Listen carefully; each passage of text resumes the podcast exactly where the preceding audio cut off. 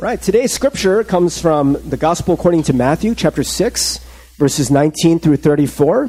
We're going to be reading that uh, in the ESV. Uh, your Pew Bibles there are ESVs if you want to grab that uh, to follow along, because we are going to do a responsive reading, which means that I'll read the first verse, and everyone will respond together in unison. Uh, the verse after that, we'll keep going back and forth until the end. So we'll give you a moment to look that scripture up. Also, you can look that up you know, if you have a Bible app or brought your own Bible as well. Um, again, it's Matthew chapter 6, verses 19 through 34. And uh, if you're ready to read the scripture, if you could please stand as able. May the Lord bless the reading of God's word for us today. Do not lay up for yourselves treasures on earth, where moth and rust destroy, and where thieves break in and steal. But lay up for yourselves treasures in heaven, where neither moth nor rust destroys, and where thieves do not break in and steal. For where your treasure is, there your heart will be also. The eye is the lamp of the body. So if your eye is healthy, your whole body will be full of light. But if your eye is bad, your whole body will be full of darkness. If then the light in you is darkness, how great is the darkness? No one can serve two masters, for either he will hate the one and love the other, or he will be devoted to the one and despise the other. You cannot serve God and money. Therefore, I tell you, do not be anxious about your life, what you will eat or what you will drink, nor about your body, what you will put on. Is not life more than food, and the body more than clothing? Look at the birds of the air. They neither sow nor reap nor gather into barns, and yet your heavenly Father feeds them. Are you not of more value than they? And which of you, by being anxious, can add a single hour to his span of life? And why are you anxious about clothing? Consider the lilies of the field, how they grow. They neither toil nor spin. Yet I tell you, even Solomon in all his glory was not arrayed like one of these. But if God so clothes the grass of the field, which today is alive and tomorrow is thrown into the oven, will he not much more clothe you, O you of little faith? Therefore, do not be anxious, saying, What shall we eat? Or what shall we drink? Or what shall we wear? For the Gentiles seek after all these things, and your heavenly Father knows that you need them all. But seek first the kingdom of God and his righteousness, and all these things will be added to you. Therefore, do not be anxious about tomorrow, for tomorrow will be anxious for itself. Sufficient to the day is its own trouble. The word of God for the people of God. Thanks be to God. Amen. You may be seated. All right, friends, uh, it's my pleasure to welcome our guest speaker, uh, Pastor Pete Chung from Houston, Texas. He comes here uh, to join us uh, with his son, Mason. And Mason has been awesome. We've had a great time playing with him in the snow, and uh, it's just been such a joy. Pastor Pete is a brother. I mean, really a dude that I, I think uh, our hearts beat in similar ways.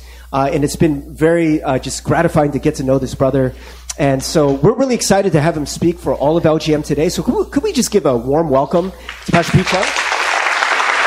Thank you.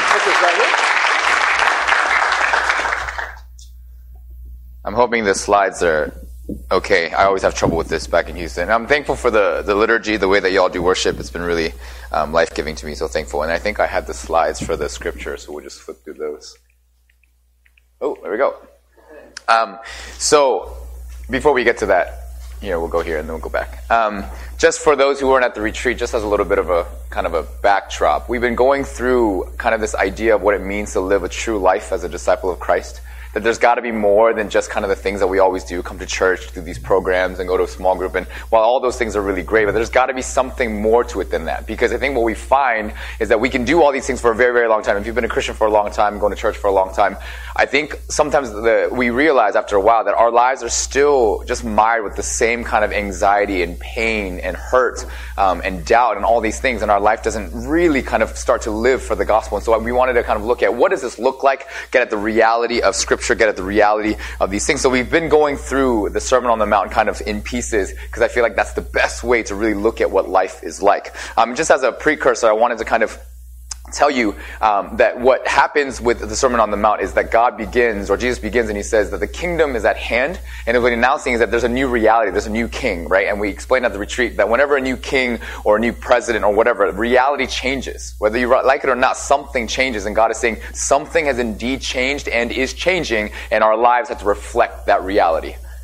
And so when you hear this today, and we've been doing it at the retreat, when we hear this today, we're going to talk about freedom and what it lives to li- live a life of freedom, for that's what the gospel is all about. But you have to hear it in such a way that, that you hear that this is indeed what it is. We talked about being salt and light, that you are salt and light. Not that you will be, or you should try to be, or that you will aspire to be, but that you are. And because if you don't hear it this way, then this will become very, very frustrating. It'll be idealism a romantic idea that you cannot get, or it'll be oppressive because you'll try and try and try to live this kind of life and you'll realize, man, I suck and I cannot do it, and they'll become very oppressive to you. So that's kind of what we've been doing. And then as the fourth kind of part of this, we get to the latter end of uh, Matthew chapter 6, and then he begins to talk about this thing. But I want to begin with a quote from Dallas Willard, um, and he wrote this great book where, where I get a lot of this stuff from. But he says this: is, "Having shown us true well-being and the goodness of the kingdom heart."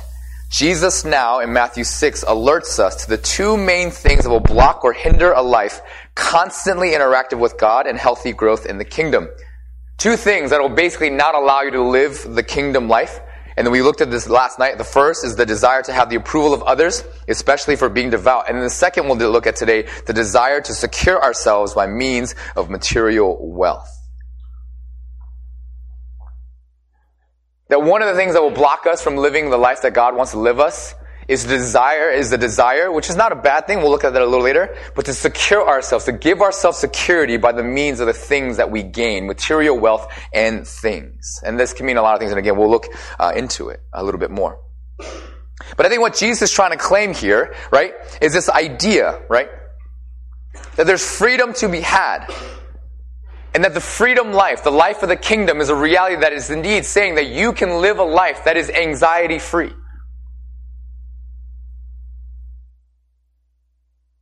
That our lives are supposed to be marked by not a whole lot, if at all, anxiety. And that's a striking statement to make, isn't it? Because if we're just being honest with our lives, our lives are full of it. If you wake up five minutes late in the morning, you are all, all of a sudden instantaneously start with anxiety. Just, just, just, you know. But Christ is saying that indeed our lives are ones that can be marked by lack of or free of anxiety. And so I wanted to take a look at that, right? Because it's really interesting that the second obstacle to the authentic Christian life, uh, Christ says, is that we want to secure ourselves, that we desire for a security. We desire to be safe. Safes are a very interesting thing if you know uh, what they are. They're generally this um, thick, indestructible, generally metal box with a lock. We call it a safe because we put our treasures in it to keep them safe from the enemies or all dangers. It's a security box. So Jesus, right from the jump, kind of tackles our tendency to care about not only the opinions of others, as we talked about last night, but to indeed, that we will indeed try to secure our things via any way possible. What Jesus is trying to tell us is that we are people who treasure treasures, and depending on what we treasure, right? Depending on what we treasure, right? That we will indeed have our lives either filled with anxiety, worry, stress, or the opposite, freedom, life, love, and joy. So the question that you have to start off with is today, ask yourself, which life do you want to live? Do you want to live one that's marked by anxiety, worry, and stress? Or a life that's marked by freedom, love, and joy? I think that's a fairly simple question to ask. And of course, the answer to that question, I hope, is simple for you. But of course, it's much harder um, and easier said than done. But if you look at the scripture from the outset, it looks like these are three maybe separate sayings, right? Or clo- but uh, kind of wisdom sayings that Jesus is giving. But if you look closer, it's actually one big, large chunk of text that's all kind of focusing on the same thing. And the way that you know that is because there's a word there in your scripture. It says "for this reason" or "therefore," and then when. Ooh, and whenever I, I, try to teach this but whenever you see the word therefore in the Bible, you got to ask this question: What is the therefore? Therefore, because it's basically saying that there's something that he's trying to connect in the text. And again, what he's, what Jesus basically saying is that anxiety and worry is rooted in the decisions that we make regarding the things that we treasure, the things that we fill our visions with, and the things that master our hearts. Which means that if we want to live a life free of anxiety, and again, I hope that that's what you want, then we have to dig into a few things that'll help us to do so, and that's movement of the heart, three corollaries or consequences of these movements of our hearts, and then three decisions that we'll have to make based on these. So I know it's a little bit of a kind of a rigid academic look, but um, I think it's really helpful to look at this way. But let's just kind of jump in and look. First, movement of the heart. I am a treasurer. Did you know that to be human is to be a treasurer of treasures? To be human is to invest in the things that you treasure. To not have treasures is not to be human. Do you know anyone who doesn't treasure anything? Anyone? Anyone who can claim, I don't treasure anything. I'm free of all things that I treasure or desire or want to keep safe. Children and toys, stuffed animals. Why do you think Frozen 2 is a thing? my son Mason, he brought with him his dog toy. In Korean, you used to call it mungmungi. It's the word for dog, but then he's a Pokemon fan, so then he named it Ma because it's mung Mungy. So he took the first thing, and apparently he has like evolutions where you become different things. He can explain to you later. But anyways, he brought it with him. And this morning he's like, "Where's Ma?" And I was like, "I don't know. You better find it." And oftentimes what we treasure, right, if we're being honest, what we treasure are things that can be worthless to everyone else but me. A picture, a love letter, an heirloom of something. Everyone is a treasure of something, regardless of who you are. To this point, Willard says, nothing degrades people more than to scorn or destroy or deprive them of their treasures. If you watch any action movie, especially one that feature Bruce Willis, mess with the main guy's mom, daughter, son, or wife, and the whole movie turns. You can do anything, or maybe a dog, anything. And the whole thing, it's like the, the, the, superhero of the movie, right? He seems really normal and everything's going terribly. And the moment you mess with his mom, or his wife, or his daughter, then all of a sudden he becomes superhuman and the whole movie changes. The moment they mess with that one treasure, you know the movie's gonna end in 20 minutes. It's over. It's a simple understanding, right? And we humans, we treasure because we want to secure them against the uncertainties of tomorrow, don't we? Because we just don't know. And by the way, this isn't a bad thing, right? Jesus tells us this. I mean, look at the passage. He says, do not store for yourself treasures on earth, but rather store them in heaven.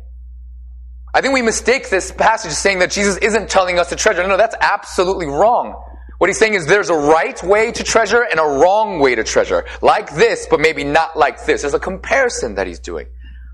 Also, don't mistake it that Jesus isn't saying that we should not treasure for ourselves. People have taken this passage to say that you shouldn't be selfish with your treasure. No, no, no.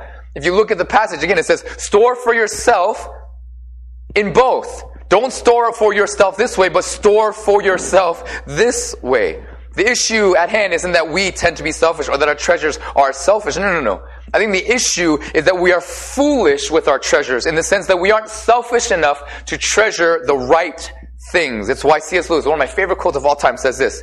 If we consider the unblemished, unblushing promises of reward and the staggering nature of the rewards promised in the Gospels, it would seem that our Lord finds our desires not too strong, but too weak. We are half-hearted creatures fooling about with drink, sex, and ambition when infinite joy is offered us. Like an ignorant child who wants to go on making mud pies in a slum because he cannot imagine what is meant by the offer of a holiday at sea. We are far too easily pleased. In Texas, we don't get any snow. They have to make fake snow and have these little things outside where they bring in a bunch of snow. It's ridiculous. And it covers a little grass field in your neighborhood if you live in one of those suburban neighborhoods, which we do, right? And then they put out little slides and stuff and it's supposed to be great. But all around you is not snow, just this little patch of snow. It's really weak sauce. And then you take a Houstonian like my son and you bring him here and it snows. It is totally different. He's never going to want to go to any of those things ever again because he'd be like, this is not it. and his brother and sister who are insanely jealous that we got to do these things like sled in the snow and make a snowman and do all these things, they're going to be like, let's go to these things. And Mason's going to be like, nah, bro, I'm good. that ain't real snow. Go to Michigan. we are people who treasure. And then the corollary. the immediate consequence of that is that our hearts then follow our treasures or our investments. Notice the order. Our tre- where our treasure is, there is our heart also. The word heart in the scripture, particularly in the gospels, describes the control center or the command center from where everything flows of our bodies. Where your treasures are, either on earth or in heaven, is where your control center will be, and therefore that's how it will function. So if you want to know what is wrong with your heart in many ways, you should look at your treasure. Or where your treasure is, as Jesus says. Then the first decision that you must make is this. Will we treasure treasures in heaven or treasures on earth? That's the thing. You will all treasure, but ask yourself, where is my treasure maybe? I don't really like that word where, but that's what Jesus is asking. And to be sure, on earth and in heaven, Jesus isn't referring to a location, but a kind or a type of treasure. The question that Jesus is getting at is a treasure and its durability or its longevity, how long it'll last. Treasuring things on earth is not a smart treasuring or investment strategy. Why? Because things on earth are profoundly stupid and insecure and subject to corrosion and decay. Everything on earth will not stay intact. It will indeed one day die or corrode or disappear. The examples he gives is moths are natural corrosion, rust is the time corrosion, and thieves are human corrosion. Nothing is safe, he's saying. And if you live life long enough, you know this. Here it might be a deadly snowstorm. I don't know what it is here in Michigan, but in Houston, you know what it is? It's, it's water. We hear that a storm is coming. I've never been afraid of rain. And then I lived in Houston long enough. And then whenever torrential rain comes, I shake a little. I've seen houses floating. Right? You know, nothing. And what's really interesting is if you notice, the more you have, if you're fortunate enough to have much, the more energy you spend protecting the more that you have. You buy houses or bigger houses to make yourself feel secure. You buy cars, fancy technologies. But the very next thing that you do is that you buy more technology to secure your securities. You buy a phone, then you gotta get a case. You buy a house, then you gotta get a security system. Then you gotta get, a, then you, get, you know, the, all the things. Then you gotta get a doorbell that has a thing because apparently that's a thing. Then you put everything on the cloud, but then after you get the cloud, you gotta get the cloud securities, the VPN, the RAID storages, and all these things. It's what, and what we find out is that our things aren't actually all that secure because all we're doing is paying more money to secure the things that are supposed to secure us. So Jesus is asking, are you going to invest in God and His things or the things of the earth? For the treasures in heaven are things which no force can harm or decay. They're eternal. They will never fade. And so then what are the treasures in heaven? And again, it's not about the location, but type. And I'll just give you a couple examples. You, his people, are indeed a treasure. So we invest in his people. Our young people are indeed his treasure. We invest in his people. Creation is indeed his thing. He will bring the new heaven and the new earth down and redeem all this thing. Indeed, we care and invest into that.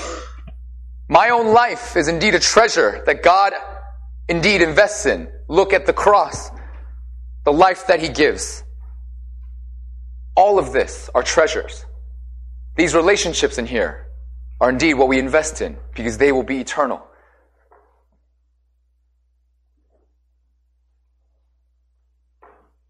So then, movement number two is that you and I, we have a worldview. Did you know that each and every single one of us has a set of deeply held presuppositions about life, the way that you think?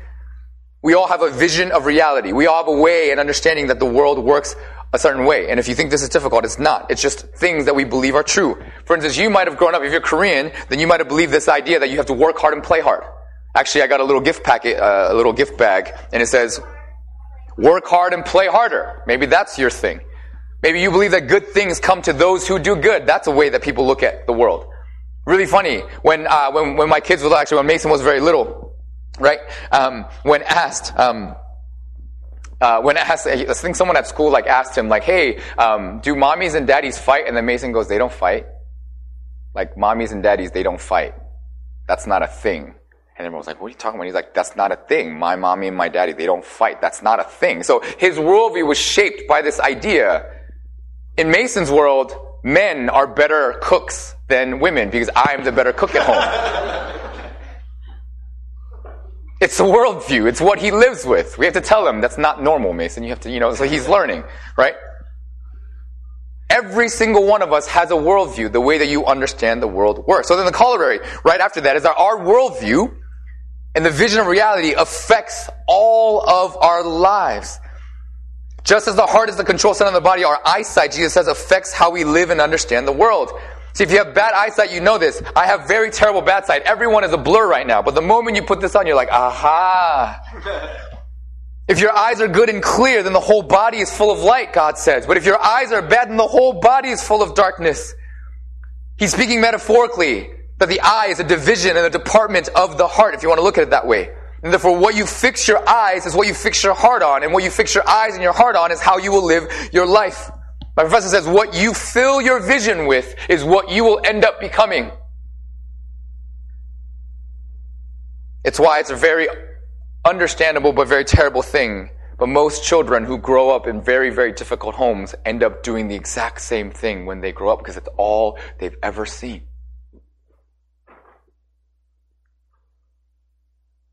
What you fill your eyes is what you end up desiring and your hope and your dreams or your action. I don't know if you've seen this commercial. There's a State Farm commercial. That's Chris Paul. He used to play for the Houston Rockets, so it's all over Houston, although he's not there anymore. But if you've seen this commercial, it's him and his State Farm agent, and they're sitting on top of a car, and they're looking at the clouds. Sorry, I didn't want to play the video because it might have been too whatever. But anyways, they're looking at the clouds, and they're just kind of looking at the clouds, and the State Farm agent's like, oh yeah, Chris, like, Chris Paul's like, do you see that cloud? And he's like, yeah, I see that cloud. He's like, yeah, I see you. That's your house, and it's being robbed.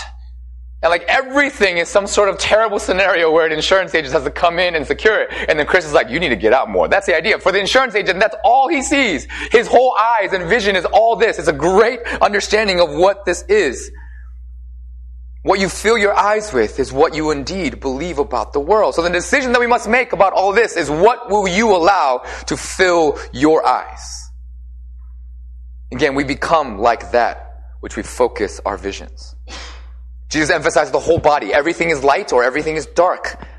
It's either all light or all dark. So then will you desire hope? Will you want light? Or will you desire darkness and the like?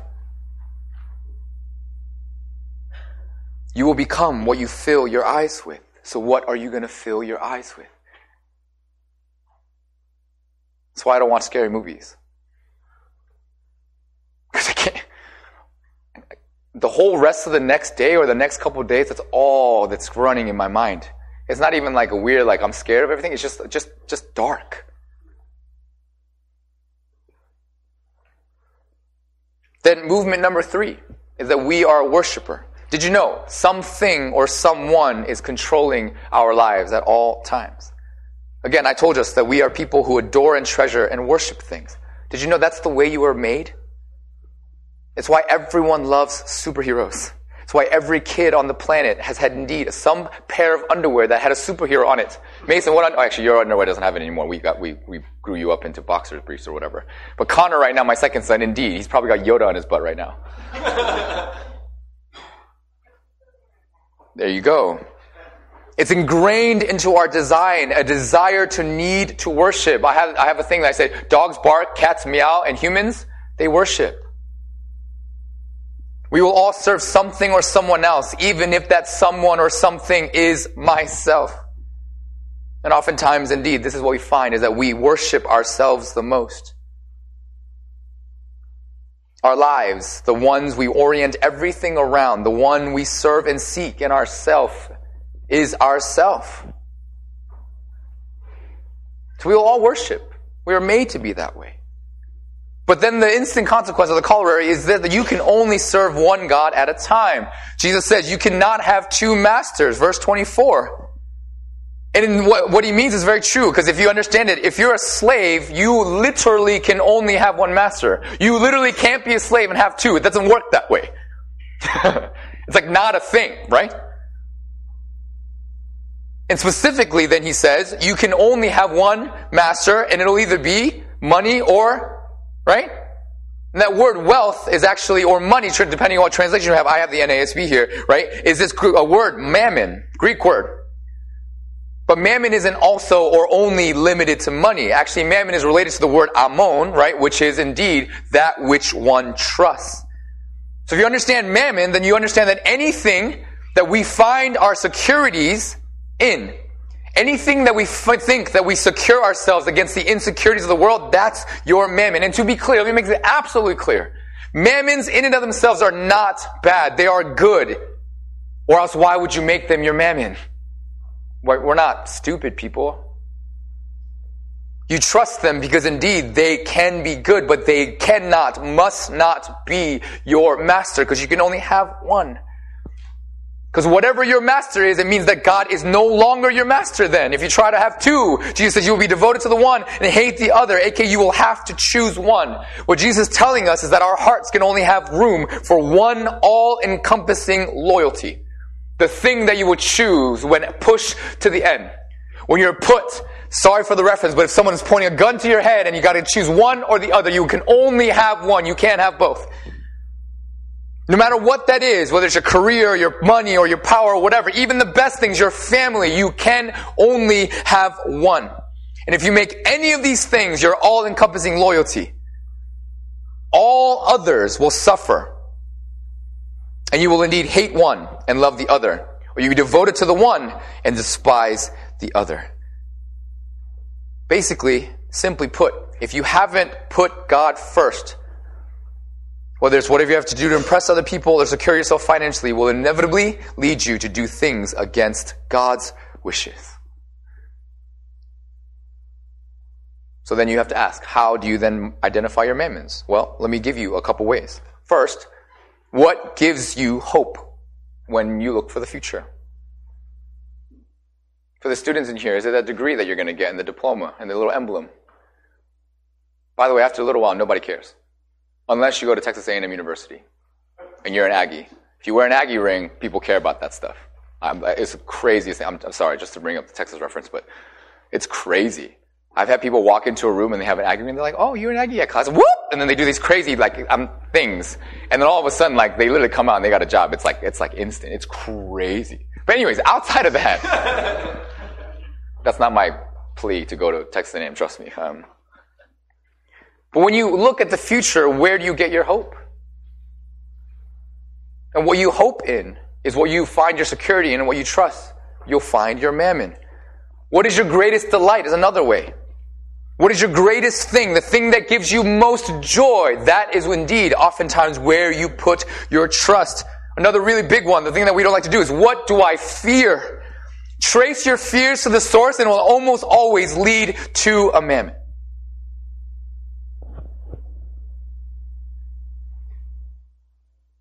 You do everything you can to avoid that fear. And then you will do anything to make sure that that fear isn't realized. And then you put your security and your trust in everything to destroy that fear. A pastor's greatest struggle oftentimes is that he or she fears criticism. And they would do anything to protect themselves against it or failure. What do you fear? I got to share my story a little bit last night. and I'll just briefly do so, but I grew up uh, in a bit of a rough home. My dad's been divorced a few times, remarried a few times. Thankfully, my dad and I have a wonderful relationship now. God has been so good to us in that kind of way. But when I grew up, the thing that I feared the most was that people would think that I was an F up like my dad. That was the thing. I didn't want anybody else to think I was just like him. So I did everything to make sure that nobody would ever dare compare me to him oh, you're just like your dad. That was literally, if you ever said you're just like your dad, I might have punched you in the face. And I did everything. Did you know? I cheated through my first, sem- first semester of seminary. Because I didn't want anyone to think that I was a failure like my dad. I trusted my own self sufficiency, that I was a self made man that I got to where I got to because I was smart and I was driven and I was ambitious and I was all these things. Trace your fears all the way down and you indeed find the things that you trust in. And the last little tip that I'll give you is where do I resist God's word? What portions of God's word do I conveniently avoid? Because the parts you avoid or resist usually means that it's touching an idol or a mammon. Not to put Pastor Steve on the spot, but if you find that he just doesn't preach about some of these things or doesn't ever talk about it in the Bible, when you find it, go ask him about it. Hey, why don't you preach about these things? It helps him, actually. Don't worry, he won't hate you. I don't know if he can hate anybody. He's such a nice person. Be careful with me. I might hate you because I'm just like that. But what do you resist? Maybe you'll find an idol or a mammon there. Then the decision, three. Who am I going to serve? Who am I going to give my life to? And you answer this every single day. You deny yourself, you pick up your cross, and you walk with God every single day. Why? Because each day it might change, or each day might be a little different. Your changing circumstances may mean, might mean that your mammons might change. But again, as we said, freedom is not allowing your circumstances to determine the way that you live but you live because of the truth that you already know. Who are you going to serve? Who are you going to follow? So let's bring it all together. I know it's been a lot of information this morning. I apologize for that in some ways. Actually, I don't because I have to give it to you. But you may have noticed the order in which Jesus speaks these truths or these, you know, kind of anxiety things, right? And it's helpful because this is the way I think it's best to understand. Your decisions about your treasures will impact your decisions about your worldview, and that will indeed reveal your mammons and then help you to decide who you are going to serve. Trace the lines. Trace the lines. Do this for yourself. I'll leave the slides or whatever. Where are you going to put your treasures? In heaven or on earth? Or what kind of treasures are you going to treasure? And then what will you fill your eyes therefore because of what you treasure? And that will indeed affect your worldview. And then that will reveal your mammons and help you decide what you will serve or who you will serve. At the root of what you treasure and how you see the world and what you find security in will then lead to a life that is neither marked by one, anxiety, worry, or stress, or peace, freedom, and joy. Know that anxiety is a thing because you and I know deep inside that all of our mammons actually aren't secure. Every mammon, man made, all stumble and fall. Even the greatest empires and armies who thought they would never die, every single one of them, guess what, has ended. Every single one has their time, except for the one that is eternal. But if we bank our lives on God, if our vision is God, if our all encompassing loyalty is God and Him alone, then you have nothing to worry about because you have peace, rest, joy, life, kindness, and all that. And guess what? Nothing can topple our God. Do you believe that? Like for real, for real?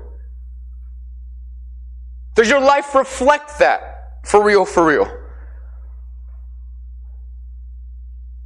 Psalm 23 says, Surely goodness and mercy will follow me what? All the days of my life, and I will dwell in the house of Yahweh when? Forever. Forever, ever, forever, ever, forever, ever, ever, ever, ever, ever, ever, ever. Echo on eternity forever. Like these aren't words that you can kind of twist around and be like, does that, what does that mean? No, no, it means forever.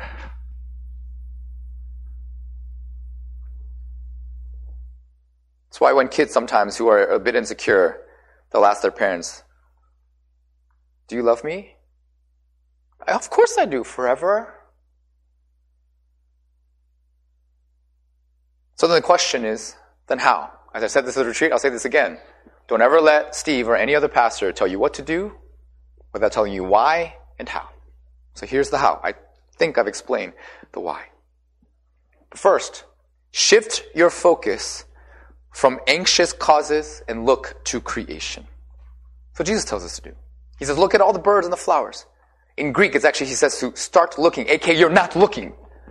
You can see it, but you're not actually looking. A friend of mine named B, um, he's in Atlanta now, but he's from, uh, uh, he's from Baltimore. He says it's the difference between listening and hearing it. He grew up in the hoods uh, of, of Baltimore, and he grew up listening to like Wu-Tang and all that kind of stuff, and all of his friends in the hood. They'd be like, oh, you listen to Wu-Tang? Right? And he'd be like, yeah, you know, that's my whatever, whatever. And then apparently one of the guys is like, yeah, but he ain't heard that. There's a difference between listening and then having heard it. You may see it, but are you looking at it, right? And Jesus identifies that life is much more than food, drink, or how we look. And Jesus tells us to look at the creation and nature and reality all around us. He's saying, look at the birds. They do nothing to sow or reap. They do nothing to work for the food they eat. All they do is seek, find, and then they eat. What a life. And Jesus says that the birds are taking care of God by in this manner, then us, don't we realize that we are the crown jewel of God's creation? Did you know? When he created all things, after every single day was done, he looked at it and said, good. Hebrew, me'od. But after he made humans, you know what he said? Tov me'od. Very good, aka perfect, lacking nothing. So if we are that, the crown jewel of God's creation, then why worry? The reality tells us otherwise. He says, look at the birds. We just look at the flowers. How we look, how we appear. Right? It's a huge cause of our anxiety. What do I wear today? What will people think of me? What does my hair look like? All this stuff. A definite mammon for most of us in our lives. But he's saying none of that matters either, does it? Willard has this funny story in his book. He says, we worry, some of us, especially uh, this maybe, I apologize. Oh, I, I should have, I just realized, probably inappropriate. But anyways, we, we worry about how tall we are, especially as Asians. For those of you who are Asian in the room. But he says, yeah, okay, you can treasure your height or worry about it, but who adds an inch to his height or her height by worrying about how tall they are? Okay, nobody. And Jesus says, in truth, if you compare the human beauty to the natural beauty, it doesn't really compare. And then he says, but if you think about what I do in your life, then something happens. Have you ever seen somebody that walks into a room and you know that God has been a part of their life and doing something? They have this glow. Have you ever seen it? It's effervescent. It's like intoxicating. They walk into a room and you're just like, whoa, there's something about them. People be like, ooh, you're like glowing today. It's the beauty of Christ shining out. There's a freedom, a lightness about what they live. And to be sure, it's not that their life is going perfect. Oftentimes when life isn't going all that well, but they walk and they live and they sing and they do all these things with just a different vibe. This beauty overwhelms the flowers. So channel, shift the focus from the things that cause anxiety to the things that God has made remind ourselves. Then the second thing that we ought to do is to channel then the anxious energy and direct it somewhere else. He says, seek first the kingdom and all these things will be added unto you. Again, what Jesus isn't telling us, right, is that we shouldn't work or we shouldn't move or we shouldn't treasure or we shouldn't invest. He's just saying, just know that our seeking, our working, our moving, our treasuring does not make the world go around. Now this word, to seek, in Greek, it actually is the uh, continuing present form. Keep on seeking. If you look at the Greek form of this word, it's a very intense word that means to place top priority on identifying and involving ourselves in whatever this is. In this case, it's what God is doing. All else is provided, it says in the translation. First does not mean first in line, but all encompassing also as well. Basically, what he's saying is take all the energy and put it in wanting and having the kingdom. Make that the thing that you do first and foremost. You know enough of scripture to be able to do this. I hope you know. I believe that you get really good teaching in here. We have to put in the work. I've been teaching my kids this idea of forgiveness and repentance since they were literally one. Every time they do something across, I have a line. I tell them, this is the line. If you cross this line and go against this line, you'll be disciplined instantaneously. No, no, just nothing about it. Just, there's no escalation. Just you cross the line and that's it. And they'll get disciplined, whatever the discipline is. And then afterwards, they'll sit down with me and I'll explain to them why it isn't the thing. Oh, this is because this kind of idea is selfish. This kind of idea is because you're not caring. This is because this, is the, and then we do this, and then I help them to understand. People are like, aren't you being mean? Your, your child is one.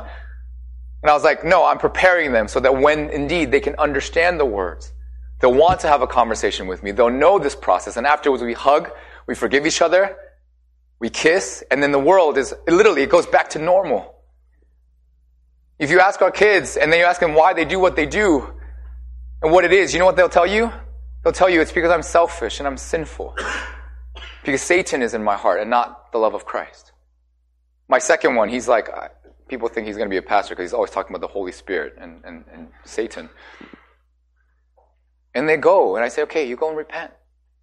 And they go and repent, and they come out, and I go, how was it? They go, I'm forgiven. It's not rocket science. My kids aren't especially more intelligent or holy than yours. Put all of your energy, put his kingdom first, and all these things, he says, will be added unto you. That's why Willard says this. He says, soberly when our trust is in things that are absolutely beyond any risk or threat. And we have learned from good sources, including our own experience, that those things are there. Anxiety is just pointless and groundless. Anxiety only occurs as a hangover of bad habits established when we were trusting things like human approval and wealth that were certain to let us down. See, if you trust in things that will not decay, that will never fail and will never fade, always endure and are indeed eternal, then anxiety becomes moot. It becomes pointless. It becomes stupid.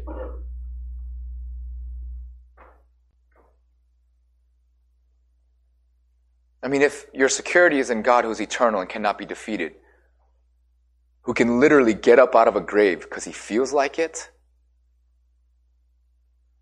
what is it that we worry about?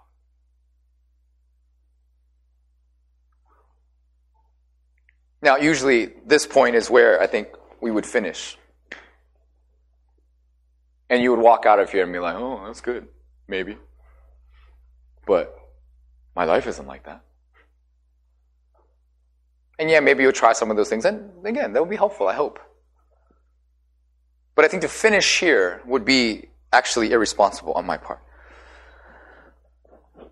Because I think naturally the idea or the thing is that when you think about an anxiety free life, one of joy and goodness, that we automatically equate that to one that has no pain, no hurt, no sorrow, or no troubles. But that's not the case. And I wanted to make sure I paint the right picture for you.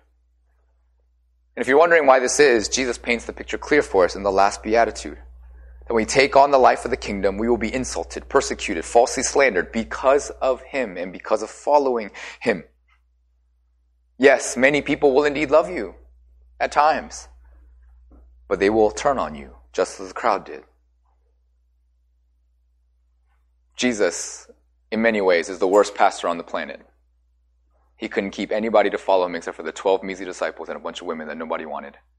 And in the end, the people that were screaming his name, yelling, Hosanna, Hosanna, laying down the palm leaves, murdered him, crucified him five days later like he was nothing.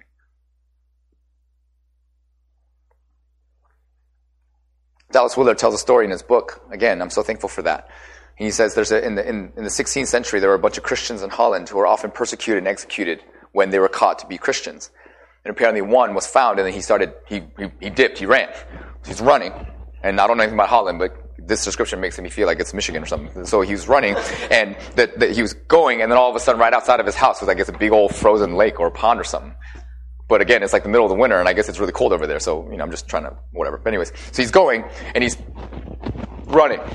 And his chaser, his persecutor, one that would indeed capture him, arrest him, and then he will indeed be executed, most likely was coming after him. He's just running.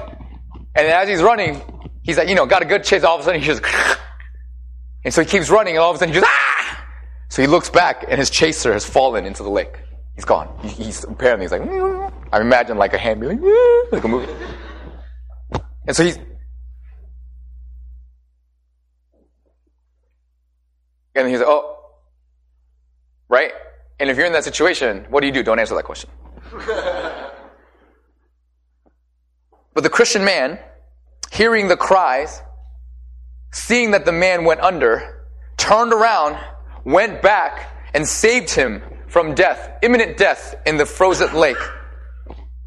And this, this chaser, right, was immediately amazed. Like, what in the world? You should have, like, let me die, bro. Like, cause I'm here trying to chase you to kill you, but you saved me when I was, like, you just, but then after he kind of got to his senses and then he kind of got, got dry or whatever, he's like, uh, but it's my duty. I gotta arrest you, bro. So he arrested him.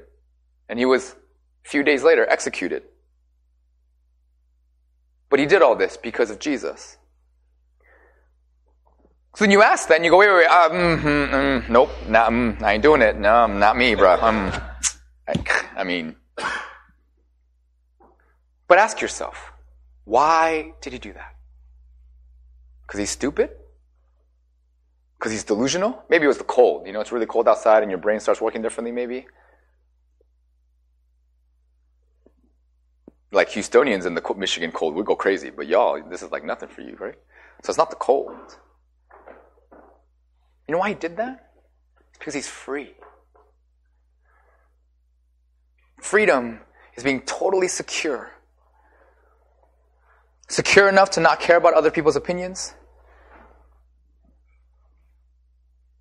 Secure enough to not have our behaviors determined by the other people's behaviors. Secure enough to have the freedom to not have our behaviors in our lives determined by the circumstances that come. But he was free. I have lots of people in Houston ask me random questions. We encourage them to think and do all that stuff. And one time someone goes, Hi, Pastor, uh, so Pete, um, what's your worst case scenario? I was like, that's a really random question. So I thought about it for a second. And this is how I'd answer it. I said, my worst case scenario is that I die right now in this very moment, whatever the cause, and then I get to be with God for all eternity in a place where there's no tears and no shame, no pain, no hurt where the world is so amazing and his presence is so amazing that the streets could be made of gold and I wouldn't give a crap because it doesn't matter to me.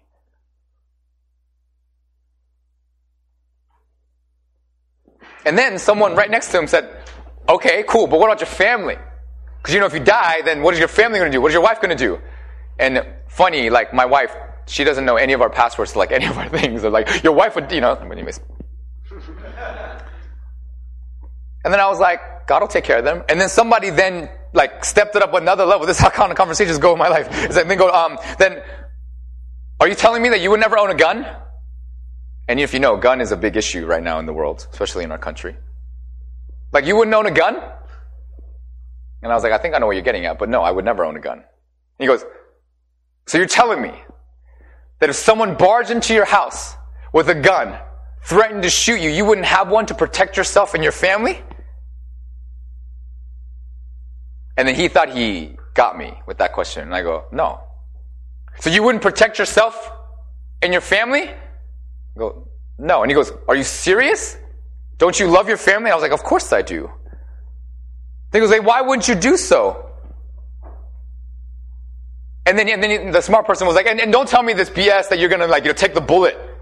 Cause you know, if you, if you take the bullet and you die, he's gonna shoot the rest of them. Like, that doesn't help. Very intuitive. Very smart. So you're not to protect your family? You don't want to protect your family? Of course I want to protect my family. But at what expense? They're like, what do you mean, what expense? And I said this. I said, I refuse to own a gun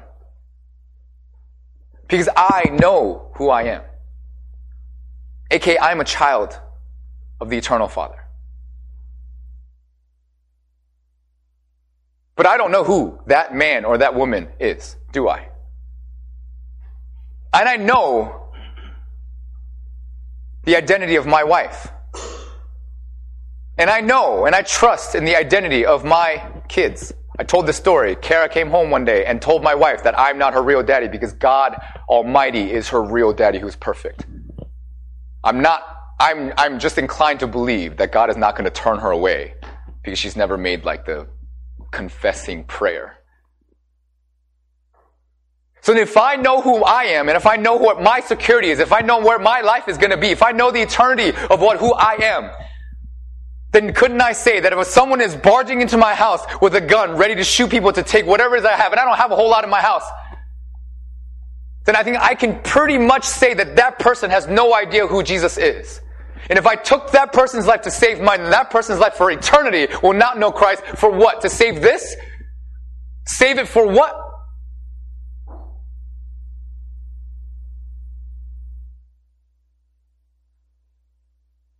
Well, your family will miss you. Yeah, I'm sure they will.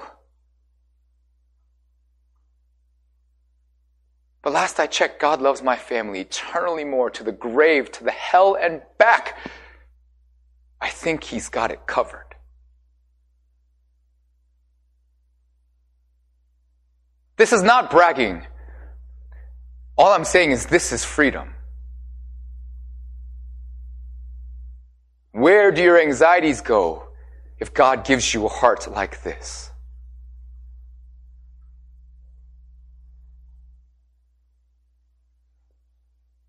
This is why Jesus on the cross, he's dying, he's being tortured and ruined in moments before his death. Father, forgive them. He looks at the thieves, forever he will be with me in paradise.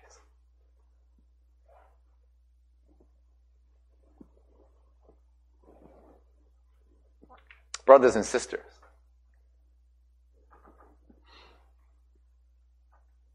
ask yourself is there anything that gives you more security and freedom than this?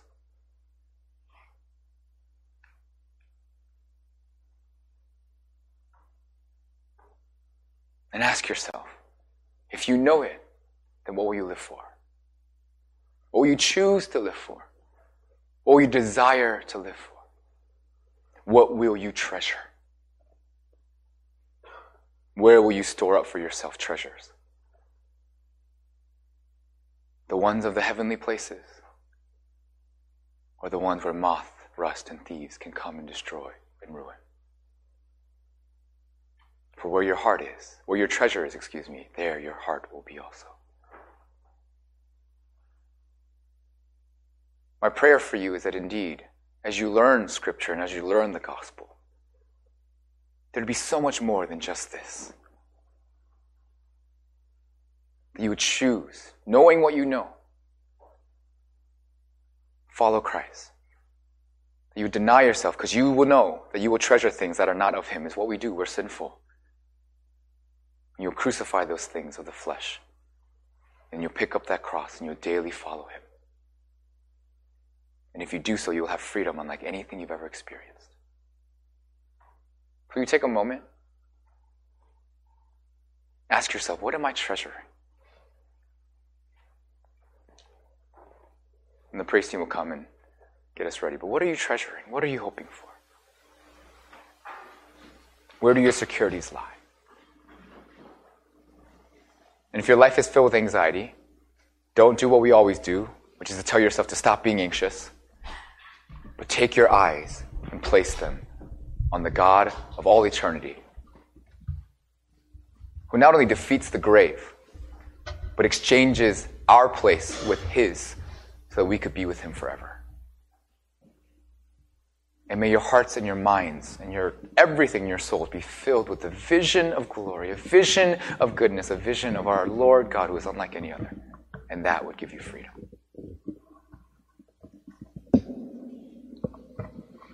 I'm going to pray for us and then give you some time to pray, and then the praise team will do what they do so well. Let us pray. God, there isn't much to say other than that we are hopefully, by your grace and your spirit, floored at the God that you are. And that we're promised a life like this. And we admit that, yeah, to really take it, some parts, lots of parts maybe, are really scary.